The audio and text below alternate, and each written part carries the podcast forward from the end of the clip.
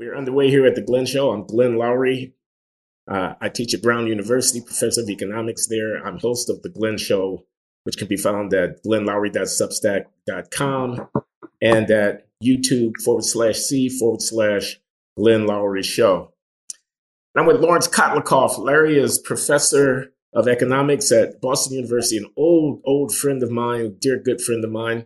Outstanding economist and frequent guest here at the Glenn Show, where we talk about economic policy issues, amongst other things. So welcome back, Larry. I was your best man, and uh, I was your boss for a while. I hired you to be you. You stayed at B U for a bit with us. Uh, well, Professors don't have bosses, Larry.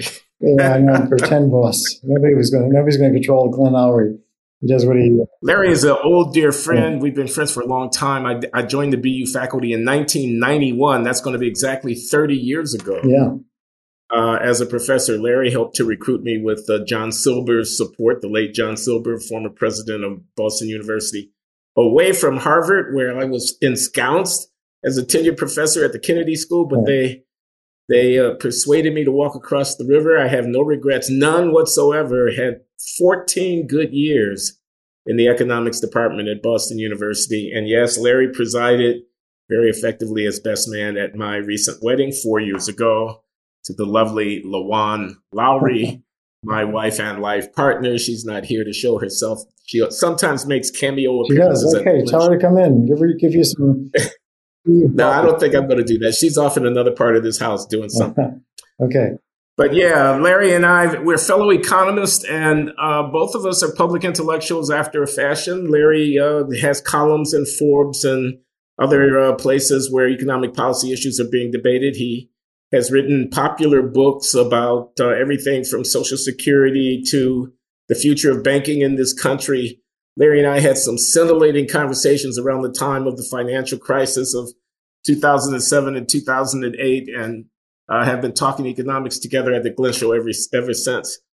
And we're back because, uh, well, inflation is knocking at the door. Isn't that the economic story of the day, Larry? Yeah, it's running around six percent a year. That's huge uh, compared to anything we've seen in thirty years. It's the highest number in thirty years. And so, you know, if you think about it, if you've got a money in a checking account, a lot of people are worried about the stock market, so they're just holding cash. Well, six percent means that the real value of their money, their checking account, goes down six percent. It means it buys six percent fewer hot dogs and lamps and uh, pays six percent less real rent. So this is a real hit.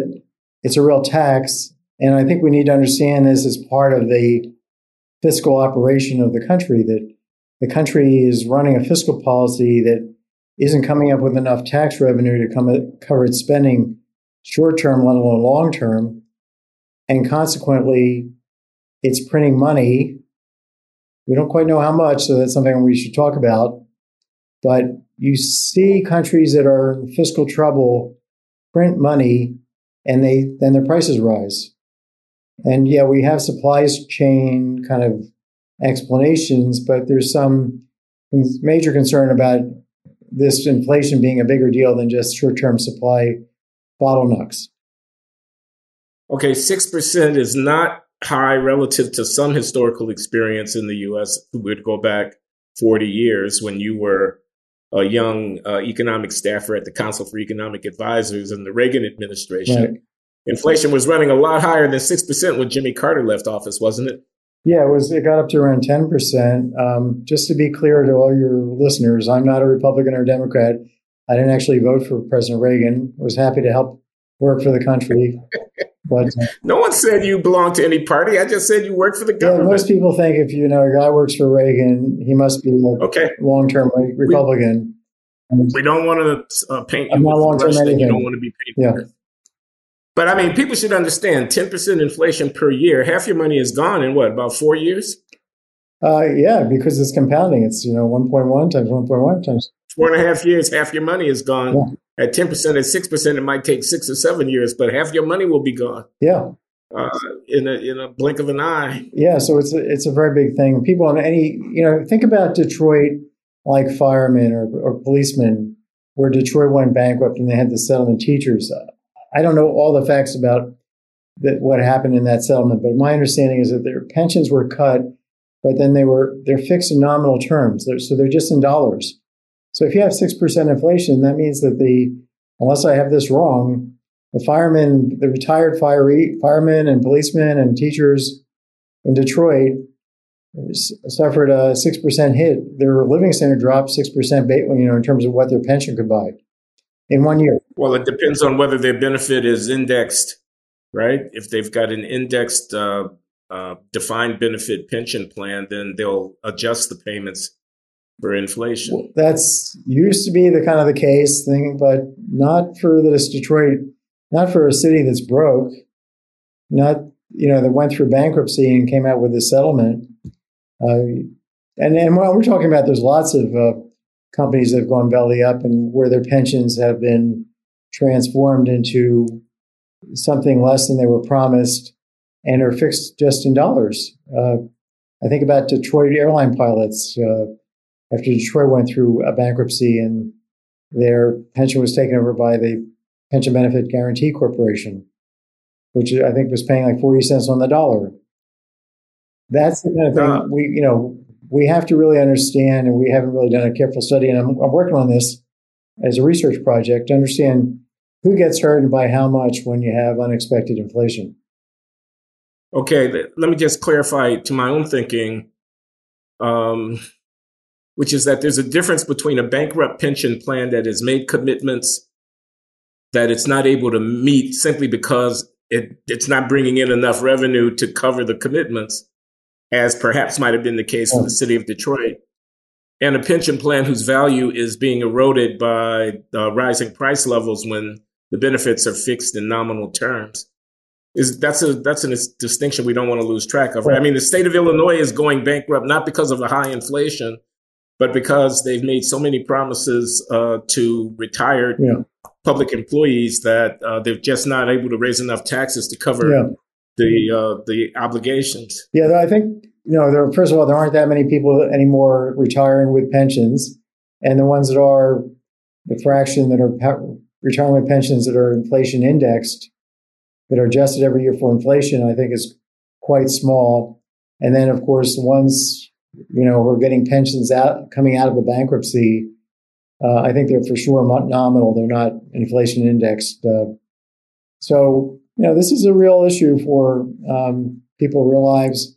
Some people's wages are going up and, you know, keeping even with inflation. So there's a lot of redistribution arising from from inflation. Uh, and I think the, the uh, you know, you, a lot of people say uh, uh, that uh, there have been articles uh that the government spending is the cause of this, so that the bottlenecks are the cause of this. Uh, but we've had a history of, we don't know for sure uh, what exactly is the cause of, of this, how much of it's bottlenecks, how much of it is pent-up demand, how much of it is the government's just been printing so much money to pay for its bills, not just now, but for decades.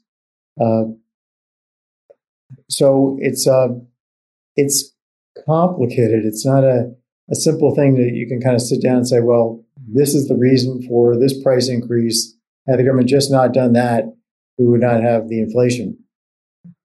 Okay. Well, one question is, is this a transitory blip or have we entered in a, a, a new or different era? Well, that's that's also an interesting question because part of, I think, where what inflation is about is is there being a multiple equilibrium, multiple paths the economy can take with respect to inflation. If if everybody gets it into the mind that inflation is is taking off, if they get that expectation, then if I've got a company, I'm going to start raising my prices because I know I got to keep my workers and I got to give them a higher raise.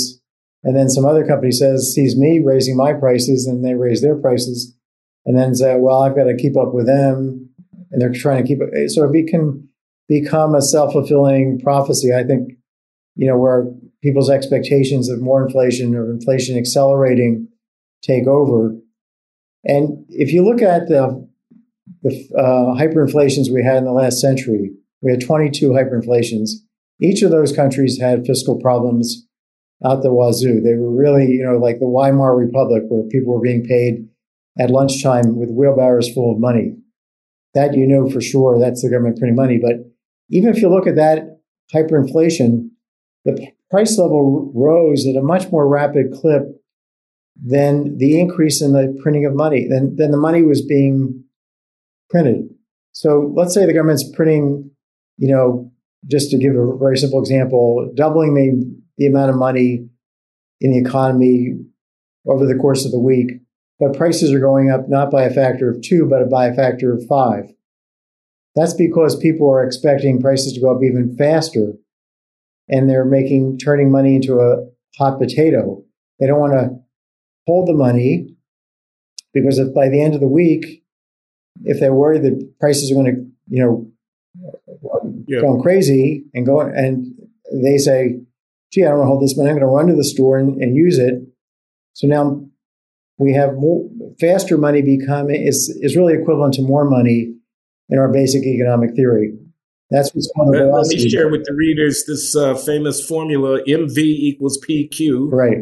Money times the velocity of money, the monetary stock times the velocity, equals the price level times the quantity of goods right. that are being transacted.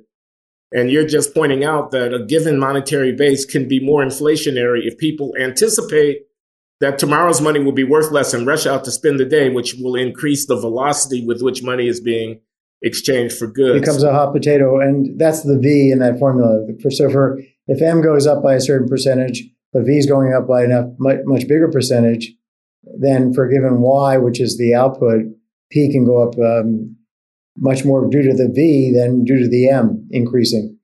And now, what's the evidence uh, to your mind that this kind of expectations-driven, uh, self-fulfilling prophecy is playing out amongst us now? Well, we don't. I don't. I don't know. I worry about this. I worry that the country, that people start understanding that um, uh, that they start forming expectations. Think about the Weimar Republic. Nobody knew during that hyperinflation exactly how much M was going up. So they had to form judgments about how much is M going up, and therefore how much should they, how fast should they run to the store to get rid of their money? How much, how fast should they make V go up?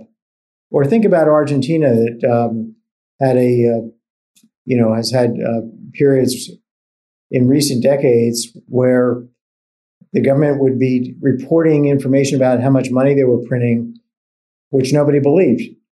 So it was like, there's no anchor in that context. People could say, well, maybe the government's tripling the money supply today, just overnight. Uh, so uh, people are setting prices uh, in in Argentina based on the exchange rate. The exchange rate was just being driven by expectations. So there's no kind of there, there, there's no anchor. That's when things can come unleashed. Today's show sponsor is The Spectator magazine. Having been founded in eighteen twenty-eight, it's the longest running magazine in the world. The mission statement they sent me says they believe that journalism must be witty and insightful, and that ideas should be discussed without the constant threat of cancellation. They're neither right or left wing, and consider their mission to convey intelligence, not ideology. They believe that life is bigger than politics, which is why the magazine covers arts, culture, food, wine, travel, and life all around. The slogan they use to convey this is, "The Spectator is more cocktail party, less political party." So sign up today and you'll receive three free months of both the print and digital magazine, plus a free Spectator hat. Just use offer code Glenn, G L E N N, at checkout to redeem the special offer just for listeners of this podcast. Go to spectatorworld.com forward slash special offer and use offer code Glenn. I've been aware of The Spectator for many years and feel comfortable saying that even if you disagree with its politics, you are guaranteed to be entertained. Their contributors include many prominent and sometimes controversial authors, from Christopher Buckley to P J O'Rourke to Douglas Murray to Slavoj Žižek, from the Biden administration to book reviews, from cancel culture to culture or cuisine. The Spectator will entertain you from cover to cover. So sign up today to get three months of The Spectator for free, plus a free Spectator hat when you subscribe at spectatorworld.com forward slash special offer. Use offer code Glenn at checkout to redeem your offer. That's spectatorworld.com forward slash special offer and offer code Glenn. Am I am I naive to think that whereas Weimar Germany or Argentina of more recent times might have had monetary policies which were not transparent, we here in the United States of America can see the books of the Federal Reserve and know exactly what uh, the uh, monetary policy of the government has been, and therefore are not as much in the dark about how M is changing as people may have been in those examples you were citing? Well, th- this is where I wanted to get into uh, this discussion with you, because, you know, the M V equals P Y formula, that's the quantity theory that a lot of kids lived in, learned in um, introductory economics, a lot of your yeah. viewers. That's a static framework, but we live in a, an economy that's intertemporal, d- dynamic, going through time. So the Fed could, the government could print more money today and, let's say, print a lot of money and buy a lot of uh, uh, airplanes for the Air Force, okay? And then uh, five years from now, they could take in a lot of money with by a big tax increase. So just think about the amount of money out there in the economy, not at a point in time, but kind of through time. So we might have a big increase now, but a big decrease in the future. If people think, well, the Fed is going to be adjusting, maybe they'll kind of overdo it this year, but in the future, they're going to underdo it so that through time, we're going to have a reasonable path of the of the money supply. Then you've got even more uncertainty about this whole process. And and what the Fed's up to is partly working with the Treasury just to print money to buy lunch for the president. But part of what it's doing, which makes this very complicated to see what's going on from the from the numbers, even if you can, and we can we can trust our government's numbers, is that the Fed is engaging in financial transactions. So let's say I'm the Federal Reserve Chairman, uh, Jerome Powell, and I take a, a billion dollars and I buy some uh, Tesla stock, just suppose it, some security or some bond, Tesla bond. Uh, so I'm printing money, I'm buying this asset, I'm inject, so I'm taking, printing, you know, a billion dollars of green piece of paper, putting them out into the economy. We got more money chasing the same amount of goods, we kind of think in, in the E C one oh one concept. And I've taken back this asset. I'm the, so now the Fed uh, uh, has added to the money supply. But Powell can say, and everybody else can say or think, well, in three years, I'm going to take that Tesla stock or those Tesla bonds and sell them back into the market and take the money back out. So the Fed's engaged in these uh, portfolio transactions. At the same time, it's just printing money for the president's lunch. And we can't really tell from the Fed's balance sheet because there's, uh, it's very complicated to understand. You, you really can't necessarily break it out how much of this is a, a pure, you know, uh, paying for the government's bills by printing money, because it might be doing some of that now, but less of it in the future. So it's a whole inter- intertemporal path of policy. But the one thing that you can be assured of is if you have a projection of a path of, of fiscal policy, taxes and and uh, outlays that don't match up, which is our country's situation, then you know that through the through time, this path has got to be one where there's a lot of printing of money to pay for the government's bills.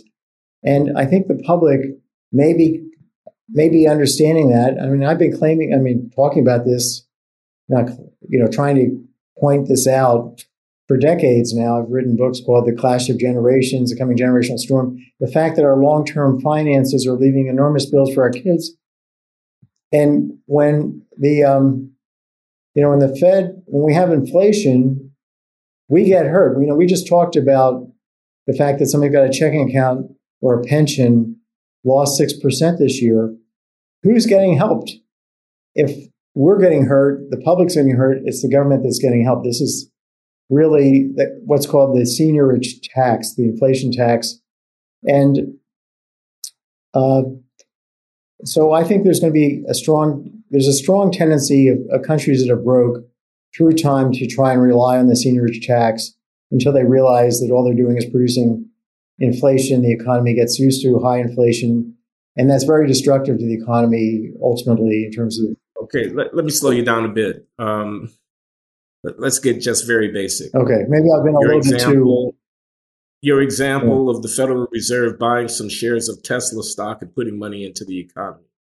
Now, naively, I'm thinking, okay, that stock had to be bought from somebody who was holding Tesla stock as an asset. They weren't spending it on goods. They were holding the stock as an asset. Now they've got money as an asset. It doesn't mean they're going to spend that on goods. They might turn around and invest that money in some other asset. How is it necessarily inflationary for the Federal Reserve to uh, uh, purchase uh, shares of uh, Tesla stock? Well, the idea is um, that the money, you know, the the, the theory, uh, like a Milton Friedman would be saying, is that unlike Tesla stock, money is being used in transactions. So it's it's it has a special role in impacting the price level, and that's why money is, you know, it's M times V equals P times Y. There's M in that equation, not Tesla stock. So because it's got, it's being used for transactions, and it, it makes uh, uh, people be, be able to to spend uh, more rapidly. But but you're right. The uh, we don't have. That's a, a very important question, and Friedman might have, it, you know, have had it basically wrong, uh, insofar as people could be taking in this money and swapping it for Tesla stock and just holding it, right? How does yeah. that affect any of their transactions? It, it doesn't. But if they get into their mind that, um, gee, I better dump this, uh, the prices are rising, I better go buy some furniture from IKEA because that's going to retain its value, they can do that really quickly. And maybe they, you know, whereas maybe they're less reluctant, more reluctant to try and cash out their Tesla stock, and uh, they can't collectively tick, do that. Um, they can sell to each other, but th- in the end. Okay. Another question just to clarify. So you, you're using this metaphor, print money to pay for the president's lunch, which, as I understand it, means uh, underwrite the cost of President Biden's, I don't know, Build Back Better program by uh, engaging in activities at the Federal Reserve that have the consequence of causing the money supply to increase. Presumably, there's not literally a printing press, greenbacks, and money falling out of helicopters on people. Can you just explain explicitly what the institutional processes are that translate? Um, because the president is telling everybody his uh, expenditure plans are, quote unquote, paid for. He says everything is paid for. Uh, is he lying to us? Uh, what's going on? Uh, can you break down the process by which uh, budgetary finance at the federal level in the trillions translates into more money circulating around and therefore uh, possibly more inflation? Okay, so let me, there's kind of two questions there. One is how does things, how does this kind of process work? And then, or how, how might it work uh, where we pay for the president's lunch or whatever, or Build Back Better? And then how much is Build Back Better adding to inflationary pressures or to, to new spending? Uh, mm-hmm. But so, uh, you know, suppose that they wanted to extend uh, child tax credits to poor, poor households with kids for a couple more years as part of this bill, or to subsidize electric car purchases. So the Treasury needs to uh, to send out, let's say, a subsidy check or a tax credit check. Uh, and what the Treasury might do is print up an orange piece of paper, go to you, Glenn, and borrow the money, and then use that money to uh, give it to a poor person as a child, child tax credit. Now you're holding an orange piece of paper. Either Fed can electronically print money and come and buy your orange federal Treasury bond. And what I've if you look through that whole process, the money I took from you when I gave you the, um, you know, I gave you an orange piece of paper, you gave me some green paper. I took the green paper I bought, I gave it to somebody else. And then the Fed printed up some new green paper, gave it to you in exchange, exchange for the orange paper. If you look through that, in the end, the Fed's holding the orange piece of paper. It started with the Treasury, but there's more money out there in the hands of that poor person. And uh, and so this is just printing money to pay for the social program.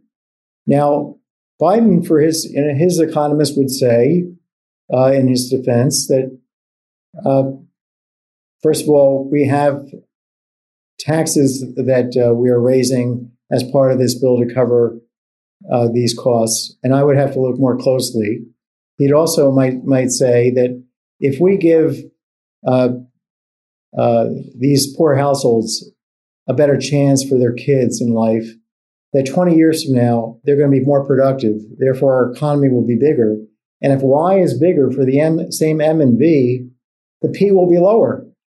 So it's a dynamic process. That this is investment in human capital, not in physical capital, not in infrastructure.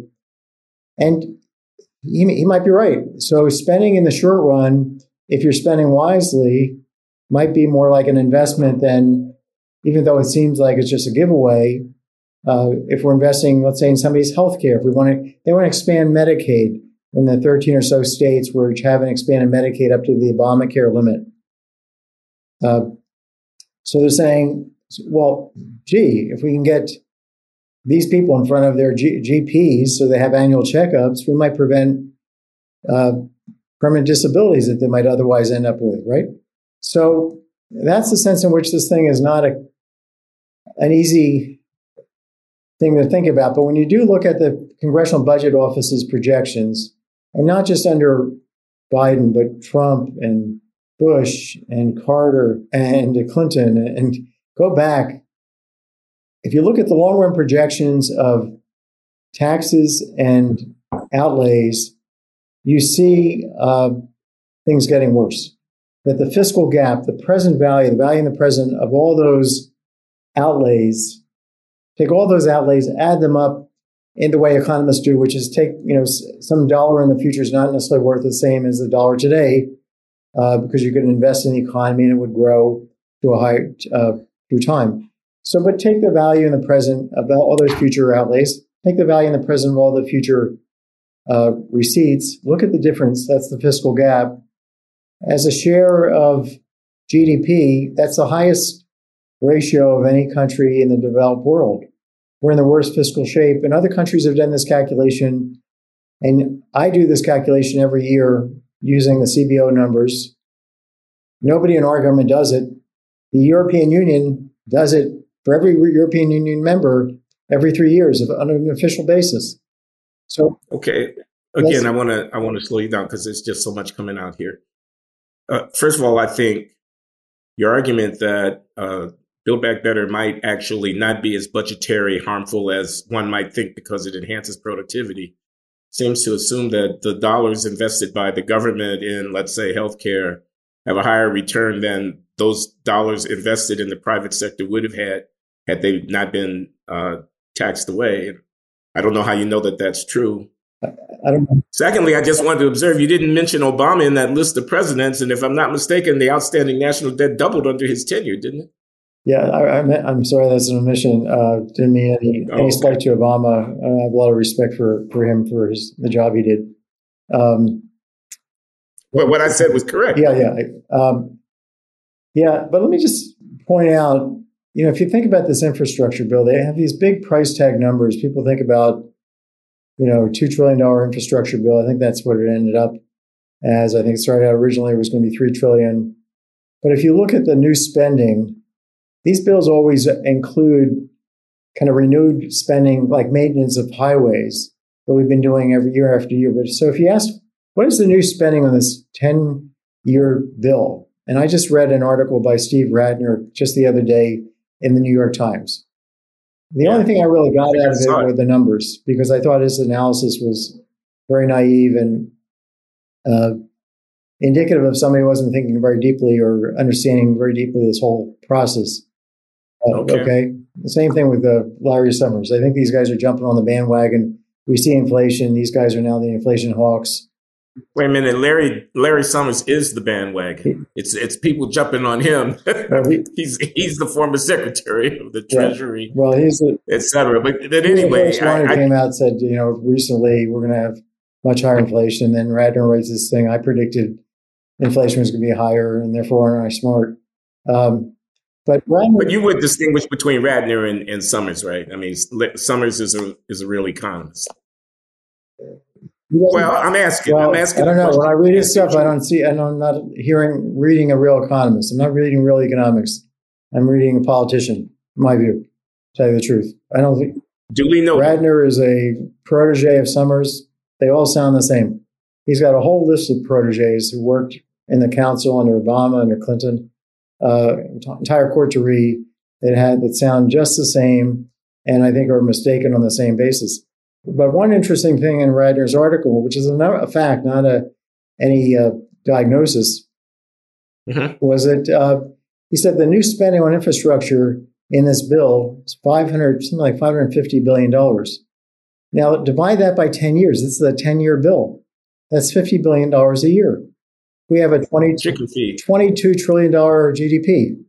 This is chicken feed. This is so. What the members of Congress did, the Democrats, is they basically renewed the spending they were doing otherwise.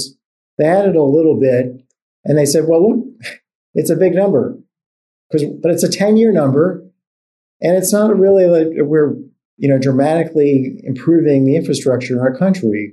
We're going to do some good, some new good." But it's it's not that big a deal because it, and and had they presented it in a way that said, look, this is the best we can get out of the Republicans. It's not anything near what we need. It's only like a you know a half a one percent increase per year uh, uh, in the economy investment. We're way underinvesting still, but this is we're going to pass this today. But this is not a big money money sink, and it's an investment to begin with. So let's not worry about it. In terms of uh, spending that is reckless, because but now they're being painted as being reckless spenders because they spent two trillion dollars. People, anything in the trillion sounds scary, right? And then you got that. They want to sound like they're doing the New Deal uh, two point oh, don't they? They they want to make the point that they're changing the direction of the country by. This is uh, not the new pro-union by uh, you know public investments by. I'm saying that you know, they're, they're just like the Trump administration engaged lots of propaganda, made, made themselves sound, yeah. puffed themselves up to uh, make it sound like they were doing something useful, like that Tax Cut and Jobs Act. I did a very careful study uh, with the Federal Reserve Bank of Atlanta and other economists. This is the Trump administration yeah, policy you're talking about. twenty seventeen Tax Cut and Jobs Act. Yeah. They said they, you know, said this enormous tax cut. We're really cutting taxes. If you look, uh, the the median tax cut was one and a half percent of lifetime uh, resources. It wasn't a huge thing. It was something, but one and a half percent. If I say, Glenn, I'm going to cut your taxes over the rest of your life by one and a half percent. Are you going to party over that? Is that going to make your day? But they never advertise that fact. But that that is actually the fact. Anybody can go to Kotlikoff dot net, find the article that I wrote about, well, it was a comparison of blue and red states. So just search for blue and red under articles. Actually read every single article I've got posted there and every column because it'll take you a year or two, but you'll know everything I know. A short course in economics from Larry Kotlikoff. Yeah. If you got the time, it's to be recommended. But go ahead and make your point, Larry. Well, I'm saying that that uh, what's really going on is um, uh, is not necessarily conveyed by uh, uh, what the press is saying about about the situation, and the um, the one underlying truth that we know is that. The economy is a long-term prospect, uh, proposition, and we have to look long-term. We have to think about the dynamic path the economy is on. And when you look at the C B O numbers, through time, they look worse and worse. This fiscal gap, this this this gap in, in where's the money going to come to cover Social Security and Medicare as the population gets older. Uh, we have like seventy-five million baby boomers, almost all retired. They're all collecting Social Security, uh, almost all now, Medicare. Uh, these big bills are coming due, and um, and we're leaving them for our kids. And that's when countries fail through time, because what happens is that you take so much money from young people in, in the form of, well, let's say you, you either surreptitiously tax them by by printing money and producing inflation. It's like a silent secret tax, a hidden tax, or you explicitly tax them, but you take resources from the young, give them to the to the old, then the young have nothing from which they can save. And therefore, our saving rate, before COVID, our saving rate was like three percent. It used to be fifteen percent. In the nineteen, nineteen fifties, it was, well, no, thirteen percent in the nineteen fifties. So we've gone with our national saving rate straight downhill, which is exactly what you would predict if you were to take money, transfer from young savers to give to old spenders, and do this over seven decades, starting with Eisenhower. He was the one who dramatically jacked up Social Security. I'm not saying we don't need a Social Security system, you know, a, a compulsory saving system, but we don't need to pay for our pensions on the back of our kids. Okay, we should. Each generation should cover its own bills. Is my view. That's it. And that was Jefferson's bill, by, view, by the way. Thomas Jefferson. He was the first one to really worry publicly about the debt. Well, hold on. I, I just want to ask this. Uh... Question about comparison to other nations, because you alluded to this earlier.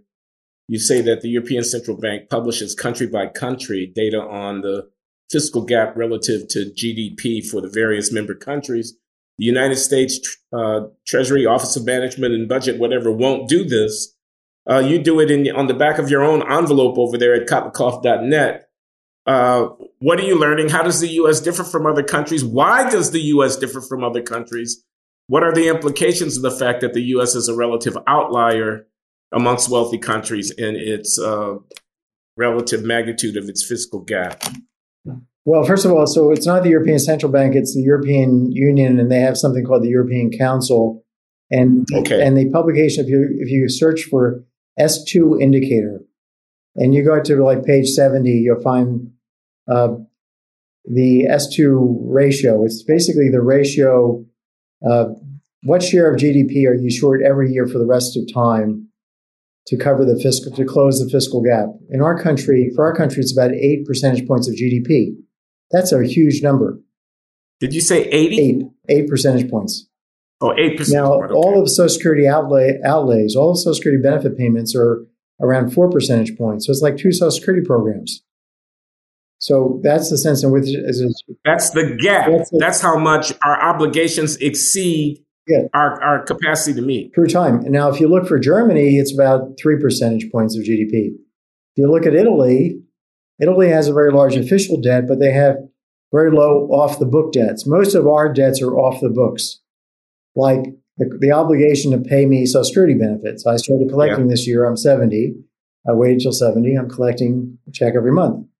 That's an obligation yeah. that was that's not part of the official government debt, because it was just classified as a transfer payment to me rather than a I O U to me. For most yeah. of our debts, about seven out of eight dollars worth of debt, a fiscal gap is off the books.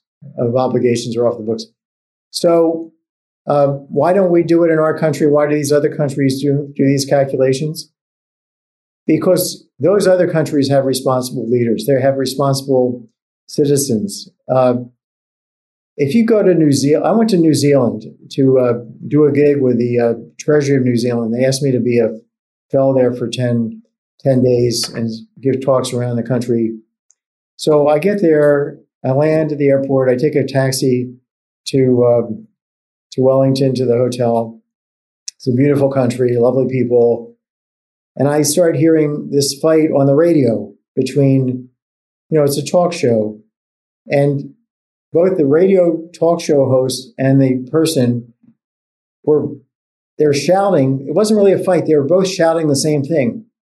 How outrageous it was that the, that the um, pension superannuation fund, which is their Social Security fund system, was like one percent underfunded. They were outraged. They, the new report had just come out that morning, and they had this absolutely trivially small shortfall, the fiscal gap in that program. Whereas we have a fiscal gap in Social Security, according to the tr- trustees report that just came out a couple months ago, that's fifty-nine trillion dollars. Our official debt is one hundred is about twenty-two trillion dollars. Right. Our Social Security unfunded liability on p- in table six F one of the trustees report. You can just, everybody can Google twenty twenty-one U S, uh, Social Security trustees report, and then go to table Roman six F one, and you'll see this number fifty-nine trillion dollars. And then go look at the size of the official debt, according to the C B O, that's in the hands of the public. It's twenty-two trillion dollars. This is off the books debt. And that's, we're not including, you know, the obligations to keep funding the military, blah, blah, blah, and blah. You know, it can be really hard to find the right book or audio book or podcast. With all the content that's available to us today, you could spend as much time looking for your next book as you actually spend reading it. But with Scribd, you get instant access to millions of ebooks, audiobooks, magazines, and more. You also get thoughtfully curated editor's picks and smart recommendations based on what you've read, which makes choosing your next book that much simpler. I've had personal experience with Scribd, and I really enjoy it. So I'm urging you to consider subscribing. With Scribd, the world's most fascinating library is at your fingertips. It's all for just nine dollars and ninety-nine cents a month. You can explore all of your interests in any format, millions of ebooks, audiobooks, magazines, and more. You'll enjoy instant access to Scribd's entire library for less than the cost of a single book. It couldn't be simpler. No complicated credits or additional purchases. Right now, Scribd is offering our listeners a free sixty-day trial. Go to try dot scribd, S C R I B D, dot com slash Glenn to get your free trial. That's try dot scribd, S C R I B D, dot com slash Glenn with two N's to get sixty days of Scribd for free. You won't be sorry. Why isn't the obvious implication of the situation you described that I can predict that in a certain number of years, the government is going to renege on its promises and ex post facto adjust to reality its capacity to meet smaller obligations than those that it has announced? Well, why can't they simply do that? There's nothing to keep a Congress uh, from changing the benefit plan. Right. Well, I think we will uh, renege on our debt. We have, we are reneging on our government debt in real time.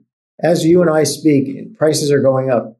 So the twenty-two trillion dollars of official government debt that's outstanding is being watered down. It's nominal debt. Okay. By six by inflation. It was, it was just watered down by six percent. So one of the things that Ratner got wrong and that Summers get, got wrong in their recent articles is that they're not realizing that this is a form of fiscal policy running inflation, and that you make money, governments make money by making money. When they make money and it leads to prices going up, uh, they water down the real value of the debt. Right after World War Two, we had a twenty-five percent inflation when they took off price controls. So during World War Two, we sold all these government bonds. We promised to pay back these coupon payments. Prices go up by twenty-five percent in, I think it's nineteen forty-five. Uh, twenty-five percent, and that reduces the real value instantaneously by twenty by a quarter of the outstanding government debt uh, that was all racked up during World War Two. So uh, this is actually a fiscally, you know, inflation's a fiscally conservative thing. Here, Ratner's writing about this huge, enormous uh, spending spree by Biden, and then in the same breath, he says it's five hundred fifty billion new in infrastructure spending isn't that enormous. It's minor. It's trivial. Compared, you divide it by ten years, it's fifty billion a year. It's nothing. fifty-five, but this is this is the disconnect. This is the problem I have but, with these guys. No, they're not. They're writing to get, They're writing to write. They're not writing to to teach. Okay, that's them. Uh, but among these economists, aren't they with you kind of hawkish on the inflation question relative to, I don't know, a Joe Stiglitz or a Paul Krugman who might be saying, let's not worry about it. Build Back Better is the best thing since sliced bread.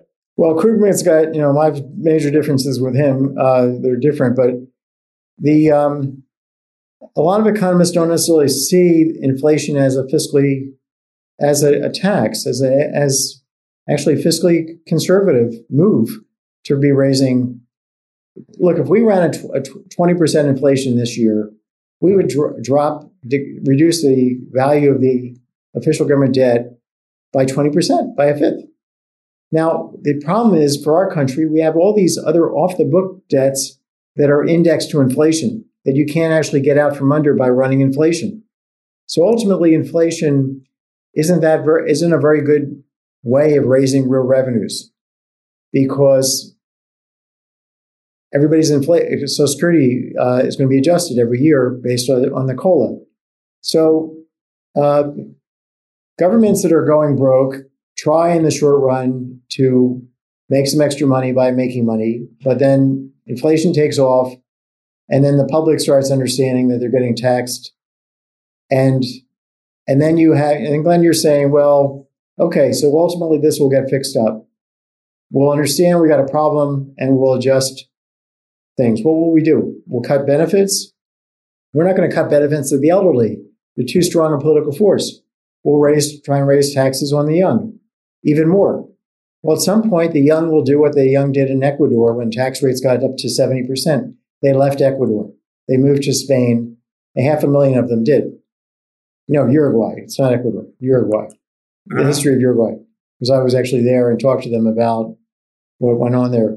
So uh, you can only get so... And so the other thing that people need to understand is this dynamic. When a country doesn't...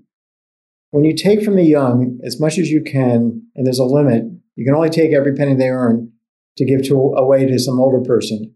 When you take that money and they cannot save it, then through time, your country is poorer in terms of its wealth, ownership of wealth. But it might have a lot of G D P, it might have a lot of output because other countries are coming and investing in your country. They're bringing their wealth to work in your country, but you actually are poor. You're working for the... You know, think about a Caribbean island. The Chinese, Larry, the Chinese. We're working for the Chinese. The Chinese have like a thirty percent saving rate. We have a three percent saving rate, national saving rate. That's exactly. Think about, go to a Caribbean island, look at all the capital there and the hotels and so forth. The people are dirt poor. They have no wealth. There's a lot of capital there. It's all owned by foreigners. That's where we're heading as a country. We're heading to second-rate status. Not okay. Let, let me ask you something else. I'm old enough to remember guys like uh, Alan Greenspan, Paul Volcker. Yeah, and and they loom in my mind uh, as a young economist watching the economic policy debate unfold as, you know, hawkish, kind of uh, severe, strict central banker, inflation-fighting sons of bitches. It sounds like we need a couple of those guys. Is Jerome Powell that kind of guy? I mean, is Janet Yellen that kind of guy? Pardon the, you know, you know what I'm saying? Yeah. So what I'm trying to, part of what I'm trying to convey is that this whole dynamic is one of expectations of what gets into people's mind. And so far, the Fed, in recent decades, the Fed has been very successful uh, in persuading people that we're going to have very low inflation, that if we're printing a lot of money now, we'll reduce it in the future. We have lots of ways to do it. Uh, it's all very obscure. Their their books are honest, but they're hard to, you can't necessarily see how much they're printing for the president's lunch because they're engaging in so many transactions that make it very opaque. I can't break it out. Nobody can, uh, to tell you the truth. You kind of see it when you see it. You see it when the prices go up. And the prices can go up when it gets into people's mind. It can go up even more when it gets into everybody's mind that prices are going up Therefore, I got to raise my price and everything. So yeah. you can lose control. So you're absolutely right that there's this psychological element here that's very important. And Greenspan was great in controlling the psychology. Uh, Powell, I think, is pretty good at it. I think Janet Yellen's pretty good at it. They're both, they've got most people convinced we've got bottlenecks, supply side chain issues, and we're not going to have long-term inflation because the long-term inflation uh, nominal bond rate on treasuries, I just looked yesterday, is two percent.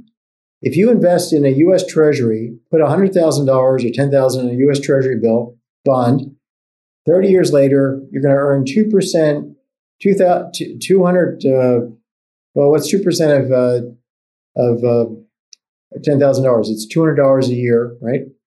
I got that right? two percent of thirty thousand dollars. No, ten thousand dollars. Six, uh, two percent, oh, two percent of two hundred dollars a year. ten thousand dollars to two hundred dollars. Yeah, you're going to get two hundred dollars for you, Glenn Lowry, to, to today or tomorrow, go and buy a ten thousand dollars Treasury bond uh, from you, from Treasury Direct, some, uh, you know, from the U S government. They're going to promise to pay you for the next thirty years, two hundred dollars. And everybody seems to think that that's a reasonable investment, that inflation is not going to be six percent a year. It's going to be six percent just this year, but next year it's going to go down to nothing. They've got that in their mind. They're, otherwise, the bond market would not be... They'd have to think that. Otherwise, they require a bigger interest uh, payment promise right. from the Fed. So I want to tell your, your viewers here that you have to be out of your mind to be buying long-term uh, bonds, either corporate bonds or government bonds, yielding these very low rates because the risk of inflation is so dramatically, is so high in my view. Uh, so I want to warn people away from that. I want to warn people from buying anything that's coming at you like an annuity, like a, you know, you go to an insurance company, you get put down some money and you get a stream of income that continues until you die. That's not adjusted for inflation. You can get wiped out. Well, if people follow your advice, the price of these securities is going to fall. They're nominated in uh, right. uh, nominal terms, and that means interest rates are going to rise, which are, is going to make it uh, hard to invest, and it's going to put a brake on, on the economy, and so we should expect more unemployment and so forth. Are, do you want to see a recession in order to uh, quell the uh, well, inflation fires? Well, this economy, this is the, I mean, this economy, our economy historically has done very well with prices declining over many years. It's done very well with prices rising. If if prices are rising, let's say every year at six percent, but everybody knows that, uh, and the and the and the and everybody's getting a raise, and everything's being adjusted. The tax system, and our tax system is not fully indexed by a mile, and Social Security benefit kind of thresholds beyond which you're taxed on your Social Security benefit. Everything's adjusting properly for inflation, which it's not. Then we can live with high, you know, higher inflation. It's uh, where people are not kind of expecting it, and then they get socked. They they invested two percent, and the inflation rate turns out to be six percent or ten percent, and they get wiped out. That's the big problem. Inflation is like an unexpected tax. It's something coming at you from right field. Now, didn't the late Marty Feldstein argue uh, along these lines as to why indexing should be more widely uh, in, in practiced in financial Yeah, Marty, Marty Feldstein, my, my thesis director and good friend, ah. passed away a couple of years ago. Yeah. Um, but he, you know, he was a brilliant economist, former chairman of Council of Economic Advisors, and right. he he started so many different fields in economics, say health economics and unemployment, economics of unemployment, and uh, economics of the of the art market, and also he worked worked on the interaction of inflation and taxation.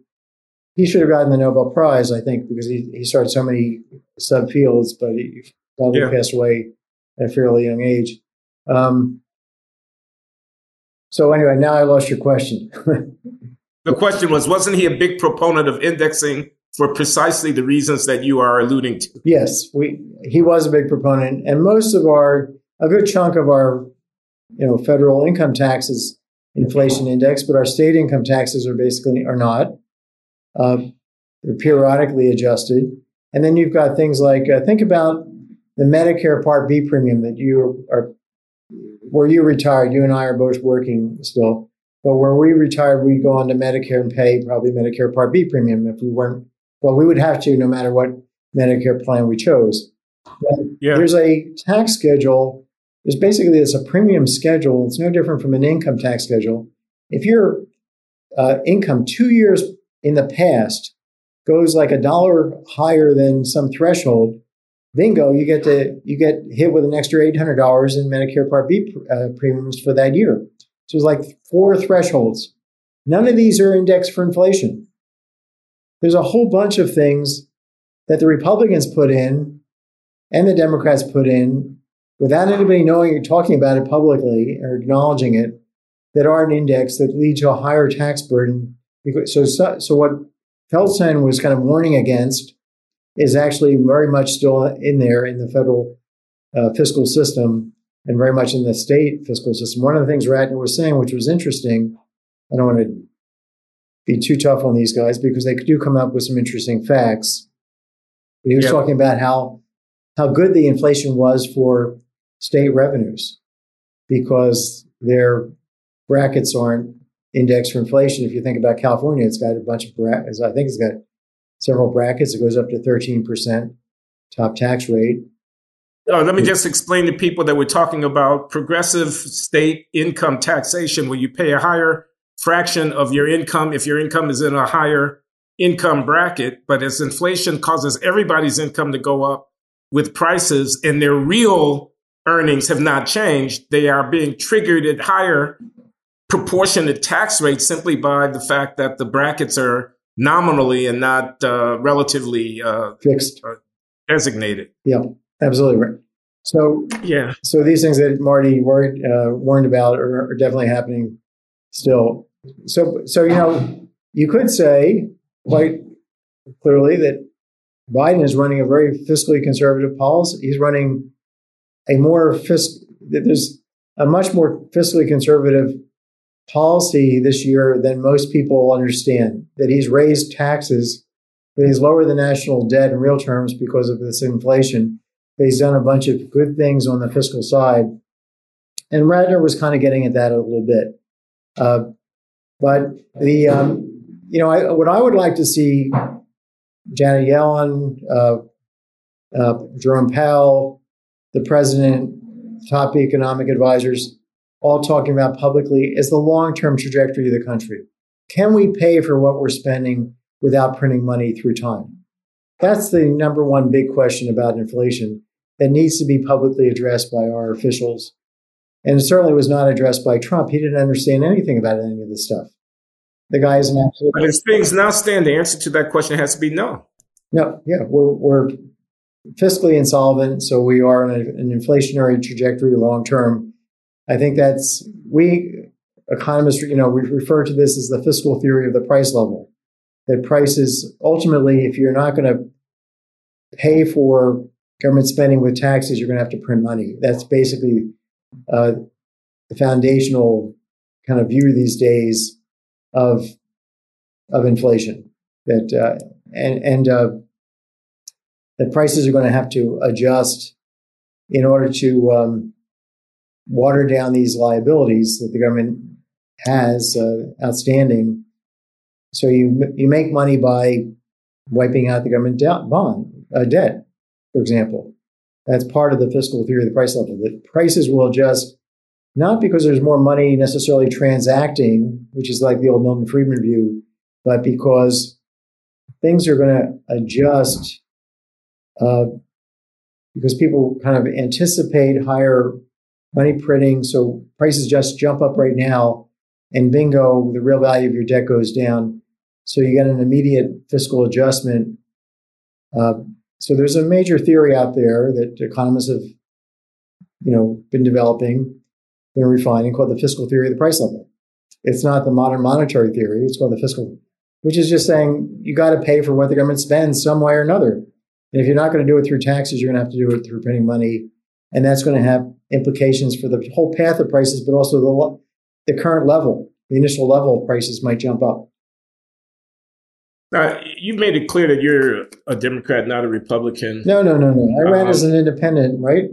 Oh, I'm sorry. I beg your pardon, but I, I got the Obama did a great job and, you know, Trump was an asshole sentiment from you. It, it, but in any case, I don't need to put a label on Trump you. The was question an asshole, I'm trying to not ask because you. Of what is not because of his economic policy. Okay. His economic policy was not so bad or good. It, it didn't. It was basically meh. Very little. Nothing particularly right. good. Nothing particularly bad. We had to do a lot of good things, and he didn't do them. He's an asshole because he's an asshole. Yeah. Okay. Um, I, what I'm trying to ask you, though, is do you see anybody active in American politics today who you think understands uh, the kind of stuff that you're talking about and uh, could provide the national leadership that we that we need to get serious about dealing with our, uh, you know, our indebtedness? I really can't, you know, the I mean, J- Joe Manchin, uh, I think he is in the pocket of the energy, uh, the fossil fuel industry. So I have ba- major difficulties with him uh, on climate. For that reason, not because of his uh, fiscal but he, conservatism. He is talking about it, but he's also got it all screwed up. He, you know, he looks at this inflation. He says it's being, you know, we can't spend this money, the extra fifty billion dollars on infrastructure per year, uh, and it's causing inflation, and therefore uh, this is, fiscal, you know, we're we're going to cause more. He doesn't get the fact that we've actually just made money by printing money, uh, by, by by having inflation, that we've actually generated real revenues for the government. But he is at least, you know, sounding like a mature adult, like somebody who cares about his grandchildren, about somebody who cares about how we're going to pay for all these bills. Do we want another entitlement program if we can't spend, can't pay for the current ones? If you look at the trustees report, so screwed. So I guess, you know, Manchin might be my favorite of this entire group, but I think I think there are some other senators on both sides of the aisle that are grown-ups. Uh, Senator Thune, Senator Wyden, yeah, these are people. Tim Penny, um, no, no, no, that's the wrong name. I'm I'm blanking. Um, anyway, I, but I is there anybody who's going to you know come forward to uh, run uh, against Biden or against Trump, who I would love to see run? I can't, I don't see that happening. Well, maybe we'll have to do it ourselves, Larry. You want to be the president or you want to be the vice president on our ticket? I think I'll be the president if I have a choice. I think you should be president. Lowry and Kotlikoff, twenty twenty-eight or twenty twenty-four. Let's be old enough. A, you're, you're the better looking. Yeah, I'm old enough for sure. You'll be the best looking candidates, and uh, you're the better looking. So oh, we should definitely be on the top of the ticket. And uh, I'll, um, yeah, let's do it. When are we going to announce? When will we announce? Let's announce on the Glenn Show at some point. Okay, a future Glenn Show. That was Larry Kotlikoff we've been talking to for the last hour. He's professor at Boston University, my old friend, economist extraordinaire. Kotlikoff dot net, K O T L I K O F F. Thanks, Larry. Hey, always fun. Yeah, it was. Talk to you again soon. Yeah, yeah, absolutely.